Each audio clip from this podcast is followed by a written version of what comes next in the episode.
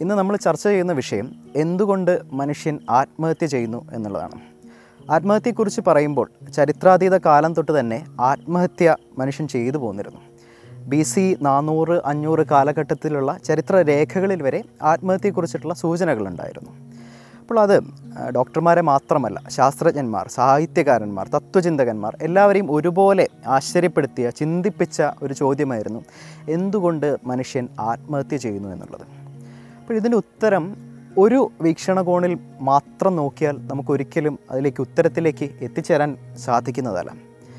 ആദ്യമായിട്ട് ബയോളജിക്കലായിട്ടുള്ള റീസൺസ് ആത്മഹത്യ ചെയ്യുന്നവരുടെ ശരീരത്തിലെ സ്രവങ്ങളെടുത്ത് പരിശോധിച്ചപ്പോൾ നമ്മുടെ സെറിബ്രോസ്പൈനൽ ഫ്ലൂയിഡ് എന്ന് പറയും. അതായത് നമ്മുടെ തലച്ചോറിനും സുഷുമ്ന നാടിക്കും ചുറ്റുമുള്ള ദ്രാവകം. അത്തരത്തിലുള്ള ദ്രാവകം എടുത്ത് പരിശോധിച്ചപ്പോൾ ശാസ്ത്രജ്ഞന്മാർ കണ്ടെത്തിയ ഒരു കാര്യമെന്ന് പറയുന്നത് അതിൽ സെറട്ടോണിൻ എന്ന് പറയുന്ന ഒരു രാസപദാർത്ഥമുണ്ട്. നമ്മുടെ തലച്ചോറിലെ ഒരു ന്യൂറോ ട്രാൻസ്മിറ്ററാണത് അതായത് ആശയങ്ങൾ സംവേദനം നടത്തുന്ന ഒരു ന്യൂറോ ട്രാൻസ്മിറ്റർ കെമിക്കൽ. ആ രാസപദാർത്ഥത്തിന്റെ പരിണാമ വസ്തുവായിട്ടുള്ള five hydroxy indole acetic acid ആ പദാർത്ഥത്തിന്റെ അളവ് ഏറെ കുറഞ്ഞിരിക്കുന്നതായിട്ട് കണ്ടിട്ടുണ്ട്.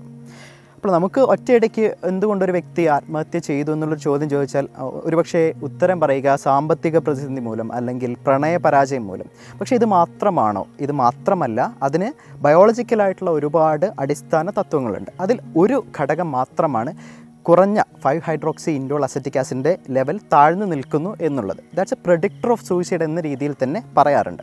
മറ്റൊന്ന് സൂയിസൈഡിന് പരമ്പരാഗതമായിട്ടുള്ള പാരമ്പര്യമായിട്ടുള്ള എന്തെങ്കിലും റിസ്ക് ഉണ്ടോ എന്നുള്ളതാണ് മറ്റൊരു ചോദ്യം. അതിന്റെ ഉത്തരം ഉണ്ട് എന്നുള്ളതാണ്. കാരണം സൂയിസൈഡ് റൺസ് ഇൻ ഫാമിലീസ് എന്ന് പറയും. നമ്മുടെ അച്ഛനിൽ നിന്ന് മക്കളിലേക്ക് അമ്മയിൽ നിന്ന് മക്കളിലേക്ക്. അതായത് സൂയിസൈഡിനും ആത്മഹത്യക്കും വളരെയധികം ശക്തമായിട്ടുള്ള പാരമ്പര്യ ഘടകങ്ങൾ പ്രവർത്തിക്കുന്നുണ്ട്. നമുക്കറിയാം നമ്മുടെ എല്ലാം പ്രിയപ്പെട്ട ഒരു എഴുത്തുകാരനുണ്ടായിരുന്നു. കിഴവനും കടലും നമ്മളിൽ പലരും വായിച്ചിട്ടുണ്ടാവും. ഏണസ്റ്റ് ഹെമിംഗ് വേ ഏണസ്റ്റ് ഹെമിംഗ് വേയുടെ അദ്ദേഹത്തിന്റെ അന്ത്യം ആത്മഹത്യ മൂലമായിരുന്നു. അപ്പോൾ അദ്ദേഹത്തിന്റെ കുടുംബത്തിൽ എടുത്ത് പരിശോധിക്കുകയാണെങ്കിൽ കുടുംബ ചരിത്രം പരിശോധിക്കുകയാണെങ്കിൽ വളരെയധികം പേര് അദ്ദേഹത്തിന്റെ വളരെയധികം ബന്ധുക്കൾ ആത്മഹത്യ ചെയ്തിരുന്നു. അതായത് ഹൈ ജനറ്റിക് ലോഡിംഗ് തീർച്ചയായിട്ടും ജനറ്റിക്സ് എന്ന് പറയുന്നത് പാരമ്പര്യം എന്ന് പറയുന്നത് ആത്മഹത്യക്ക് വളരെയധികം റിസ്ക് കൂട്ടുന്ന ഒരു ഘടകമാണ്. പക്ഷേ ജനറ്റിക്സ് മാത്രമാണോ? അല്ലെങ്കിൽ ഇത്തരത്തിലുള്ള സാമൂഹ്യ പ്രശ്നങ്ങൾ മാത്രമാണോ ആത്മഹത്യയിലേക്ക് നയിക്കുക? അത് മാത്രമല്ല. സമൂഹത്തിന്റെ പ്രശ്നങ്ങൾ. ഇത്തരത്തിലൊരു അവസ്ഥയിലായിരുന്നു ഫ്രഞ്ച് സോഷ്യോളജിസ്റ്റ് ആയിരുന്ന ഫ്രഞ്ച് സാമൂഹ്യ ശാസ്ത്രജ്ഞനായിരുന്ന എമിൽ ഡുർക്കെയും അദ്ദേഹം ചില സിദ്ധാന്തങ്ങൾ അവതരിപ്പിച്ചു. അദ്ദേഹം ആത്മഹത്യയെ അടിസ്ഥാനപരമായിട്ട് മൂന്നായിട്ട് തരംതിരിച്ചു. അതായത് ഈഗോയിസ്റ്റിക് അൾട്രൂയിസ്റ്റിക് ആൻഡ് അനോമിക് അദ്ദേഹം പറഞ്ഞത് വ്യക്തിയുടെ പ്രശ്നങ്ങളല്ല ആത്മഹത്യയിലേക്ക് നയിക്കുന്നത്. പകരം സമൂഹത്തിലുണ്ടാകുന്ന വ്യതിയാനങ്ങളാണ്. അപ്പോൾ എന്താണ് ഈഗോയിസ്റ്റിക് സൂയിസൈഡ് അതായത് ഒരു വ്യക്തി ആ വ്യക്തിക്ക് സമൂഹവുമായിട്ടുള്ള ബന്ധം വളരെയധികം കുറഞ്ഞിരിക്കുകയാണ്. അതായത് സമൂഹത്തിൽ ആരുമായിട്ടും അദ്ദേഹത്തിന് ബന്ധങ്ങളില്ല. അത്തരമുള്ള ഒരവസ്ഥ കൂടുതൽ അദ്ദേഹത്തെ ആത്മഹത്യയിലേക്ക് തള്ളിവിടും എന്നാണ് ഈഗോയിസ്റ്റിക് സൂയിസൈഡ് എന്നുള്ളത് കൊണ്ട് ഉദ്ദേശിക്കുന്നത്. ഇതുമൂലം അത്തരത്തിലുള്ളൊരു സാഹചര്യത്തിലാണ് ദുർക്കയും കല്യാണം കഴിക്കാത്ത വ്യക്തികൾ സമൂഹത്തിൽ ഒറ്റപ്പെട്ട് ജീവിക്കുന്ന വ്യക്തികൾ ഇത്തരത്തിലുള്ള വ്യക്തികൾ കൂടുതലായിട്ടും ആത്മഹത്യ ചെയ്യുന്നു എന്ന് ദുർക്കയും ഒരു പ്രസ്താവന നടത്തുകയുണ്ടായി. അതിനുശേഷമുള്ളതാണ് ആൾട്രൂയിസ്റ്റിക് സൂയിസൈഡ് ആൾട്രൂയിസ്റ്റിക് സൂയിസൈഡ് ആൾട്രൂയിസം എന്ന് പറഞ്ഞാൽ നമുക്ക് പലർക്കും അറിയുമായിരിക്കും അല്ലേ? അതായത് തന്റെ ഇഷ്ടങ്ങളെക്കാൾ തന്റെ താല്പര്യങ്ങളെക്കാൾ മറ്റുള്ളവരുടെ താല്പര്യങ്ങൾക്ക് വില കൽപ്പിക്കുമ്പോഴാണ് നമ്മളതിനെ ആൾട്രൂയിസം എന്ന് പറയുന്നത് അല്ലേ? തീർച്ചയായിട്ടും. അപ്പോൾ സമൂഹത്തോടുള്ള തന്റെ ഇഷ്ടങ്ങളെക്കാൾ അല്ലെങ്കിൽ തന്റെ താല്പര്യങ്ങളെക്കാൾ കൂടുതൽ വെയിറ്റേജ് ഒരു വ്യക്തി സമൂഹത്തിന്റെ നൽകുന്നു. അപ്പോൾ ത്യാഗാത്മകമായിട്ടുള്ള ആത്മഹത്യ അതായത് ഞാൻ ആർക്കും ഒരു ഭാരമാവുന്നില്ല. അതുപോലെ തന്നെ ഒരു യുദ്ധക്കളത്തിൽ പട്ടാളക്കാരൻ ചെയ്യുന്ന ജീവത്യാഗം ഇതൊക്കെയും ആൾട്രൂയിസ്റ്റിക് ആയിട്ടുള്ള സൂയിസൈഡ് എന്നുള്ള രീതിയിൽ ദുർക്കയും പ്രസ്താവിച്ചു. അതിനുശേഷമുള്ളതാണ് അനോമിക് സൂയിസൈഡ് അനോമിക് സൂയിസൈഡിന്റെ വിഭാഗത്തിൽ പെടുത്താവുന്ന കാര്യങ്ങളാണ് സമൂഹത്തിലുണ്ടാകുന്ന ഡ്രാസ്റ്റിക് ചേഞ്ചസ് പെട്ടെന്ന് ഉണ്ടാകുന്ന മാറ്റങ്ങൾ. അതിനോട് പൊരുത്തപ്പെടാൻ കഴിയാതെ ഒരു വ്യക്തി ആത്മഹത്യയിലേക്ക് നയിക്കപ്പെടുകയാണ് എന്നാണ് അനോമിക് സൂയിസൈഡ്. ഉദാഹരണത്തിന് പെട്ടെന്നുണ്ടാകുന്ന സാമ്പത്തിക മാന്ദ്യം. അതൊരു സാമൂഹ്യമായിട്ടുള്ള കോണിലൂടെയാണ് ദുർക്കയും അതിനെ നോക്കിക്കണ്ടത്.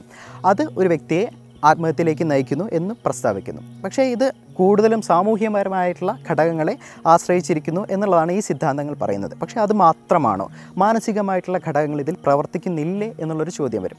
ആ സാഹചര്യത്തിലാണ് സിഗ്മൺ ഫ്രോയിഡ് നമുക്കറിയാം. സിഗ്മൺ ഫ്രോയിഡ് അദ്ദേഹം തന്റെ സിദ്ധാന്തം അവതരിപ്പിച്ച് സിഗ്മൺ ഫ്രോയിഡ് ആത്മഹത്യയെക്കുറിച്ച് അതിഗാഠമായി ഒന്നും പ്രസ്താവിച്ചിട്ടില്ല. എങ്കിലും അദ്ദേഹം പ്രസ്താവിച്ചത് തന്നിലേക്ക് തന്നെ തിരിയുന്ന ആക്രമണോത്സുകതയാണ് ആത്മഹത്യ. അതായത് ആക്രമണോത്സുക പ്രവണത എല്ലാ വ്യക്തികളിലും ഉണ്ടാകും അത് തന്നിലേക്ക് തന്നെ തിരിയുമ്പോഴാണ് ആത്മഹത്യ ഉണ്ടാകുന്നത് എന്നായിരുന്നു സിഗ്മൺ ഫ്രോയിഡ് പ്രസ്താവിച്ചത്.